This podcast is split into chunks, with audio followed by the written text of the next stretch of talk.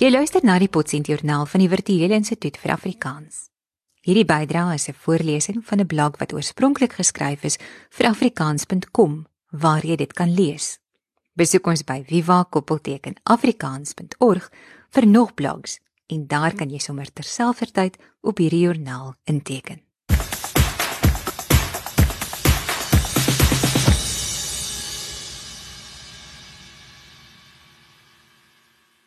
Standaard Afrikaans, Omgangsafrikaans. Bollataal en Joltaal. Stel jou voor 'n gesin wat in die Kaap woon. Nog 'n huishouding in Kimberley en nog een in Gauteng. Al die mense praat Afrikaans, dikwels ook Engels en ander tale tussenin.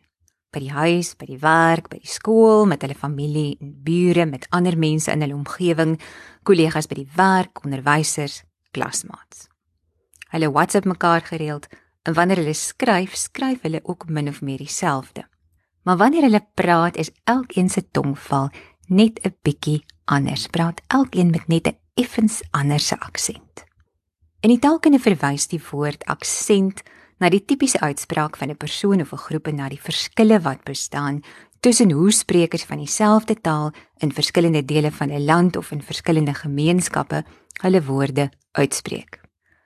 Uitspraakverskille kom in baie tale voor. In lande soos Nederland en Duitsland, Brittanje en die FSA is enkele sinne dikwels genoeg om dadelik die spreker se herkoms te verklap. Luister fyn na die Afrikaans wat jy om jou hoor. Let ook op jou eie taalgebruik. Waar plaas ons die klem op woorde? Eet ons Turks vye of Turks vye? Ontrond of oorrond? Ons vokale. Stap ons by die deur of by die deur in? Lui die kerkklok 7 maal of 7 maal? Eet jy patats of petats?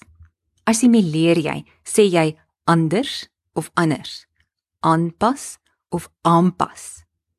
Nasaleer jy, spreek jy mens en pens effens deur jou neus uit?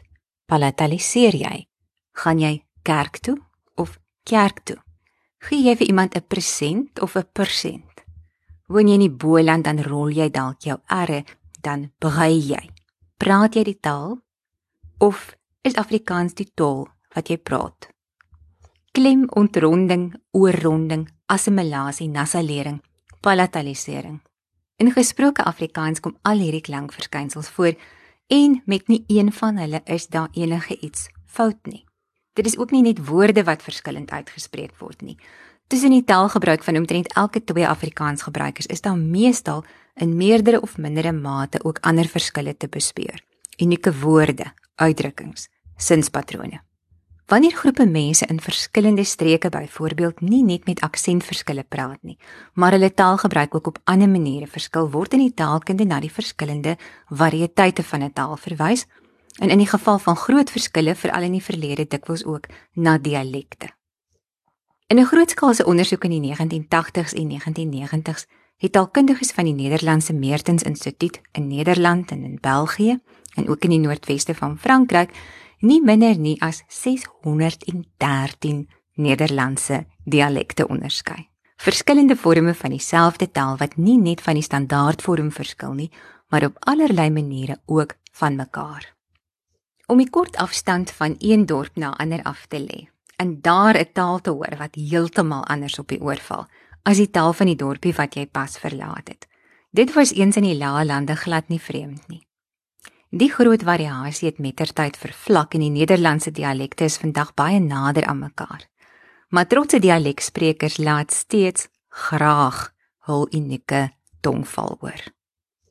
By Nederlands met sy dialektiese verskeidenheid kan Afrikaans met sy drie variëteite Kaapse Afrikaans, Namakwa-lands en Oosgrens Afrikaans nie kers vashou nie. Maar luister mens fyn, kan jy dalk ook anders stel. In Suid-Afrika met sy 11 amptelike tale verstaan meer as 7 miljoen mense Afrikaans. En uit die mond van elk van die 7 miljoen klink Afrikaans net 'n klein bietjie anders as die Afrikaans van enigiemand anders. Soms is dit opvallend, soms hoor 'n mens die verskille net effens, Maar vandat ons gebore word totdat ons doodgaan, ontwikkel daar by elkeen van ons 'n eie idiolek, 'n individuele manier van praat wat heeltyd klein veranderingkies ondergaan na gelang van hoe die manier waarop ons kommunikeer van buite beïnvloed word. Die taalgebruik van die mense rondom ons, elke ander taal wat ons hoor en verstaan, radioprogramme, die musiek waarna ons luister, televisieprogramme, die flieks waarna ons kyk, ook wat ons lees of ons lees, hoeveel ons lees en die tale waarin ons lees. Alles bring verandering teweeg. So beskou is daar van Afrikaans vandag nie net 3 nie, maar om en by 7 miljoen unieke variasies waarvan die geskiedenis tot ongeveer 1000 jaar gelede teruggevoer kan word. Nederlands waaruit Afrikaans ontwikkel het, het uit die tale van Germaanse stamme ontstaan tale wat op hulle beurt uit die tale van nog vroeëre stamme ontwikkel het. Die Germaanse tale het weer met die tale van naburige stamme soos die van die Kelte vermeng, ook met die tale van invallers soos die Romeine wat uit die suide gekom het om hulle grond te kom beset. Van 'n standaard taalvorm was daar in die ontstaanstyd geen sprake nie. 'n Standaardvorm van Nederlands het eers in die 17de eeu sy beslag gekry danksy die sinode van Dordrecht Die Sinode van Dordrecht was 'n vergadering van die gereformeerde kerke van die Verenigde Nederlande wat in 1618 die regstreekse vertaling bepleit het van die Bybel uit die oorspronklike Hebreëus en Aramees in Grieks. Tot in daardie stadium het die Hollanders in hulle bure verskillende Bybelvertalings gebruik, onder meer die een van Martin Luther in Hoogduits. Nederlandse Bybels van die tyd was almal vertalings van vertalings, dikwels onvolledig. In 1626 het die Staten-Generaal die destydse parlement wat uit verteenwoordigers van al die verskillende Nederlandstalige streke bestaan het, die sinode se voorstel bekragtig. 'n Groep vertalers het aan die eerste amptelike Nederlandse Bybelvertaling begin werk. 3 aan die Ou Testament en 3 aan die Nuwe Testament. Die werk duur uiteindelik 11 jaar. Om te verseker dat die sprekers van die verskillende Nederlandse dialekte almal die nuwe Bybel verstaan, ontsyfer die ses vertalers en hulle nasieners nie net die brontekste nie, ook in die doeltaal moet hulle die hele tyd verskillende woorde teen mekaar opweeg, verskillende uitdrukkings en sinskonstruksies met mekaar vergelyk.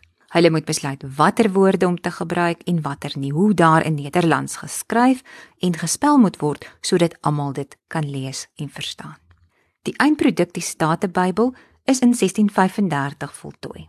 Die eerste eksemplare word in 1937 gedruk en tot vandag toe word die vertaling steeds in sommige protestantse kerke gebruik, want dit was nie net die eerste amptelike Bybelvertaling nie, dit het ook die basis geword van die geskrewe standaardvorm van Nederlands. 'n Gesproke standaardtaal het eers later ontwikkel en hoofsaaklik in die universiteitsstede waarheen die toekomstige elite gekom het om verder te studeer. Die geleerdes en die studente, sprekers van verskillende dialekte, moes daar by die universiteite noodgedwonge hulle taalgebruik by mekaar aanpas. Geleidelik het 'n gemeenskaplike spreektaal ontwikkel en die afstuderende dominees en notarisse het die spreektaal met hulle saamgeneem na die plekke waar hulle hulle na hulle studie gaan vestig het en daar het hulle aansien as geleerdes daarvoor gesorg dat ook die plaaslike mense die dialeksprekers die variëteit wat van buite na hulle geografiese gebied gebring is, dat hulle dit as die standaardvorm van Nederlands begin beskou het. Aan die Kaap in die 17de eeu het Afrikaans op 'n soortgelyke manier ontwikkel. Uit die interaksie tussen sprekers van verskillende dialekte. Nederlandse VOC amptenare wie se Nederlands weer beïnvloed is deur Frans van die tyd, maar veral ook matrose, gewone Nederlandse matrose en ook soldate. Duitsers het gekom, seelui van oral oor by die skepe wat die Kaap aangedoen het, die sogenaamde vryburgers, grondbesitters van verskillende nasionaliteite. Daar was die inheemse Khoikhoi, San-groepe, Hugenote uit Frankryk het gekom, slawe uit Indonesië, Arabië, Afrika, Madagaskar. En baie van die slawe het na hulle onderskeie moedertale ook die sogenaamde Maleis-Portugees van die tyd, 'n soort aanleerdersportugees gepraat. In die monde van al hierdie mense saam is Afrikaans gevorm as 'n omgangstaal en 'n spreektaal lank voordat dit 'n skryftaal geword het en vir die eerste keer 'n skryftaal in Arabiese skrif. Eers in die jongste verlede in die afgelope bietjie meer as 100 jaar is Afrikaans doelbewus tot 'n skryftaal met 'n standaardvorm vir gebruik in amptelike dokumente en nie fiksietekste ontwikkel. Die standaardvorm wat dan ook die standaardvariëteit genoem word, is ten opsigte van streekskenmerke die neutraalste vorm van die taal en die vorm van Afrikaans wat as oorkoepelende vorm gebruik word. Aan 'n teks wat in die standaardvariëteit geskryf is, is dit gewoonlik moeilik af te lei uit watter deel van die land die skrywer kom of uit watter sosiale groep. 'n Standaardvorm van Afrikaans word ook as gesproke vorm gebruik in toesprake, aan universiteite in howe in regspleging ook in kerke in die verlede waarskynlik meer dikwels as vandag um, in administrasie en die staatsdiens die standaardvariëteit is ook die vorm van Afrikaans wat aangebied word en onderrig word aan sprekers van ander tale wanneer hulle Afrikaans wil aanleer. In die voorwoord van die Afrikaanse woordelys en spelreëls die nuwe uitgawe wat verlede jaar in 2017 verskyn het op bladsy 1 staan daar om 'n taal formeel as skryftaal te kodifiseer is 'n komplekse proses wat nou verweef is met die politieke en sosiale leefwêreld van die taal se sprekers. Oor die afgelope eeu het die Taalkommissie van die Suid-Afrikaanse Akademie vir Wetenskap en Kuns die taak gehad om Afrikaans as skryftaal te help vestig. Aan die een kant neem die Taalkommissie leiding deur reëls vir eenvormige spelling en skryfwyse van Afrikaans aan gebruikers beskikbaar te stel. Aan die ander kant reflekteer die Taalkommissie se werk die altyd groeiende woordeskat, segswyse en behoeftes van Afrikaans se skrywende gemeenskap. Die resultaat van die opdrag word telkens weerspieël in 'n nuwe uitgawe van die Afrikaanse woordelys en spelreëls as Afrikaans se oudste lewende taalhulpbron soos opnuut gebeur in die 11de verbeterde uitgawe van die Afrikaanse woordelys en spelreëls presies 'n eeu na die eerste publikasie van die hulpmiddel in 1917. Die standaardvariëteit van 'n taal is om verskeie redes 'n nuttige variëteit. Maar dit is lank nie die enigste manier van praat of skryf nie. Die standaardvariëteit bly ook nie staties nie. Standaard Afrikaans word voortdurend deur al die ander variëteite en ook deur invloede van buite en ook deur Engels natuurlik gevoed. Vergelyk radio-uitsendings van vandag met radio-uitsendings van vroeër. Blaai in 2018 deur Afrikaanse Koerant Afrikaanse tydskrif en vergelyk die berigte, artikels en advertensies daarin met soortgelyke berigte, artikels, advertensies in ander uitgawes van dieselfde publikasies, maar sê van 1998, 1968, 1948. Dan blyk dit duidelik Afrikaans is 'n lewende taal en 'n taal in beweging. Die vorm van Afrikaans wat die beste in 'n bepaalde gebruikssituasie pas hang altyd van die omstandighede af, van die bepaalde konteks en die tyd waarin dit gepraat en geskryf word.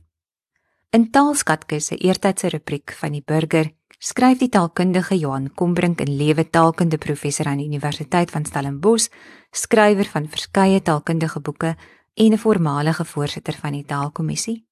Standaard Afrikaans is ongetwyfeld belangrik. Maar as mens standaard Afrikaans altyd en oral gebruik, het dit dikwels kommunikasiebreuke tot gevolg. Net so min as wat mens in jou kusklere werklik kan deelneem aan 'n opskop, so min kan mens in formele standaard Afrikaans jol laat die pile huil. Die hoogste norm moenie wees om te alle tye en onder alle omstandighede standaard Afrikaans te praat of te skryf nie, maar om in alle situasies 100% te kommunikeer die eerste keer. So skryf Johan Kombrink op 22 Desember 1997 in die Burger se rubriek Taalskatkis.